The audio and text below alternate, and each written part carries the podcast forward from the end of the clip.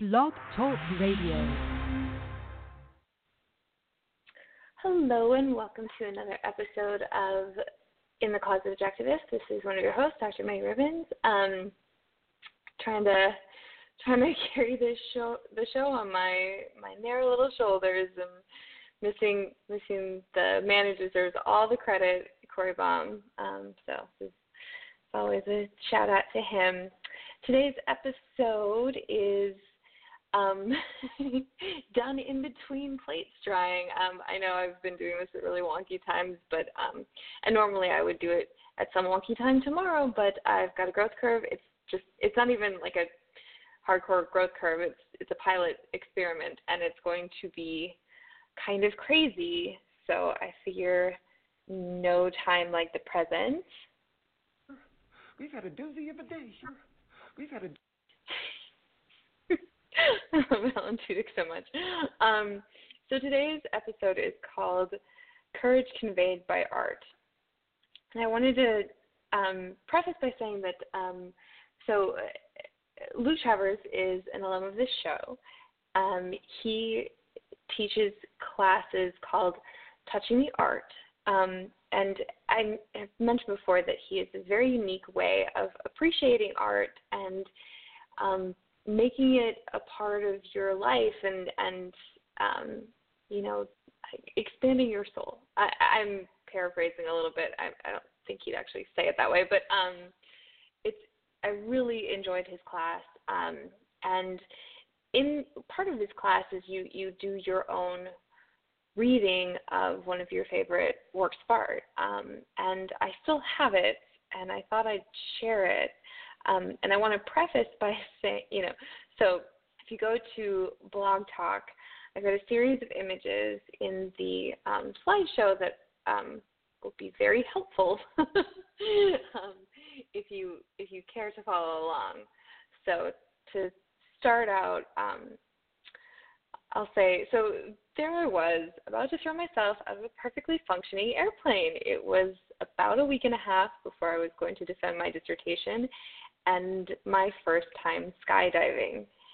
As I looked down the twelve thousand foot drop, I thought to myself, oh, I can't do this. I'm telling you this because as I show you two of my favorite artworks, I want you to think about a moment in your life when you thought to yourself, I have no idea how I'm going to get through this. Um, and I want you to think about what got you through. So my my first work of art is Winged Victory of Samothrace. There's this woman who stands on a kind of pedestal near the prow of a ship. Her wings are mostly unfurled. You can see, you can even see her bastard wings, the feathers nearest her body, which in um, birds sticks out to give the bird a backdraft when they um, land on a perch. She looks, um, the, the the woman in the statue looks as if she's just landed and taken a few steps forward. She has a very dynamic pose with her weight over her right foot and her left toes propelling her forward. Her drapery whips around her as if she's marching through a strong headwind, but her advancement will not be rebuffed. Her torso is twisted in a way that is both sensual and powerful. She is built like a brick house. The cloth around her upper body clings to her as if wet from the spray of the sea, but the sexy forward arch of her torso, the sweep of her long, confident stride, and the strong set of her shoulders makes her look impervious to wet and cold. Her wings are flung out behind her as if flaunting her beauty and potency. So as I said, this is Winged Victory, aka Nike of Samothrace. She was carved to honor the goddess Nike and victory during sea battles. Thus, she appears to have alighted on the prow of a ship of a victorious fleet. Nike was a Greek goddess of victory, daughter of the goddess Styx, the river that in Greek mythology separates Earth from the underworld. She flies around the battlefield, awarding victors with glory and notoriety. Um, so Nike has literally dropped from the sky to alight on the front of a boat about to join battle. Her forward arched posture makes her look like more than a mascot. She is leading the charge. Compare this with another of my favorite works, Michelangelo's David. He is holding his sling and rock very close to him, and the furrow of his brow and the intensity of his wide eyes indicates that he is sizing up Goliath. His weight is mostly on the leg furthest from Goliath, as if he's winding up like a pitcher rather than hurling himself forward towards his enemy as Winged Victory does. Where Nike has her back arched and her chest proudly out, David has his shoulders and his chest bowed slightly inward. We can see his ribs and his flared nostrils as if he's sucking in a breath. David represents the moment just before battle is engaged. He's sizing up his enemy and winding up for his strike. He looks as if he's calculating trajectories. Force equals mass times acceleration, distance traveled equals velocity along the x-axis times time. Maybe that's a slight anachronism, but you get my point. Nike represents the moment just after, the striking moment, in which she's confidently hurtling towards battle. Nike, Nike is clearly saying, I could vaporize you with my sexiness while wearing a muumuu. What do you think I'm going to do to you when I'm wearing this? So another thing um, Luc has us do is not not just connect to the art personally, but um, um, and connect to different art, but connect to different art and different media. So um, I have a literary connection to this. Um, when I saw Winged Victory, I or literary um, T V. Um, when I saw Winged Victory, I immediately thought of the season two finale of Buffy the Vampire Slayer. Now I know I've mentioned this scene before, but Um, I I don't think it's overplayed. I don't think it's possible for it to be overplayed. At this point in the in the season, um, Buffy has been expelled from school, kicked out of her house, and all her friends are either injured or dead. She's engaged in a sword fight with her lover, who is possessed by a demon that wants to destroy the world.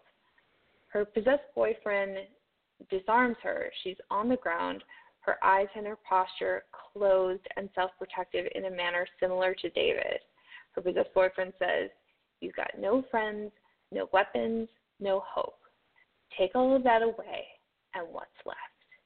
He brings down the sword, and with her eyes still closed, Buffy claps the sword between her hands, looks up at him, and retorts, there's me. That is the moment when she transitions from her David moment, gathering her strength against a seemingly insurmountable enemy, to her Nike moment, hurling herself into battle and kicking ass. And I just, I love that idea of, of in, in literature and in film and in movie and in art in general, when you strip away all the trappings that we tend to think of as ourselves, what's left? What is the essence of someone's character? Um, so circling back to the moment when I was hanging out of an airplane thinking to myself, I can't do this. Before I could even open my mouth to, to bail, I mean, to stop this from happening, out me and my instructor tumbled. It was then that I realized I have everything I need, because I have me, and I hummed the Superman theme all the way down. That moment of terror before we jumped was my David moment. The entire trip down was my Nike moment. A week and a half later, I was about to defend my dissertation. In other words, summarize the last six years of my life in an hour. And the room was filling up with my family, my friends, and my committee, and I was getting nervous. I, I wanted to comport myself well. This is my David moment. And I looked over at one of my lab mates who threw up his arms in exactly the manner I'd had mine before I was pushed out of the plane. And I felt that moment, that David moment, you know, where I was like hanging out of the plane. And I thought to myself, Hmm, this really isn't that bad. Um, I transitioned to my Nike moment, and I killed that talk. So that's, I mean, there's a lot to be said about why Ayn Rand considered aesthetics so important, that it is one of only five pillars that makes up her complete philosophy of objectivism. Um, art is, it takes complex ideas. I mean, when you think of courage, right, you, you could think of innumerable examples of, of um, people behaving courageously or defaulting on their courage. Um, you could think of definitions of, you know, you, you, you know, similar concepts, but there's really nothing, there, there's really nothing so helpful for understanding courage as, as its epitomization and concretization of art. Like, art allows you to take this immensely complex concept and almost bring it to the perceptual level, just just condense it all down into a single image, moment, and let you experience that entire that entire flood of abstractions all at once. I mean, it's really amazing. At least to me, it's it's absolutely amazing. Um, so I I hope that helps, and um, it it certainly helped me a time or two. Um, not yeah, I mean I, I'm no Buffy. I um, I wouldn't consider myself David or Nike or any kind of epitome of courage. Um, but it it helped me, and I hope it helps you. Um, so with that, I'll, uh, I'll, um, there's actually two theme songs to my one skydiving trip. One of them, of course, is the Superman theme, but the other, um, it, it's funny because when I asked to have my skydiving filmed, um, they offered to, um, have it set to any number of songs, and there was stuff like Van Halen's Jump and generally like rocky, you know, um, Strong, strong guitar riff type music, and um, not, you know, I really enjoy that, but I just kind of wanted to take take it in a different direction. So what I'm going to play for you is um, "The Dog Days Are Over" by Florence and the Machine. Cheers to Reason.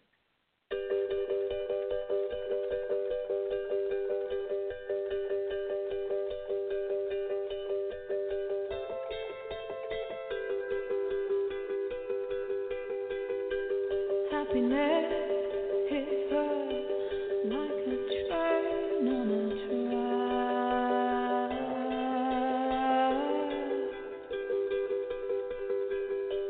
track, coming towards her.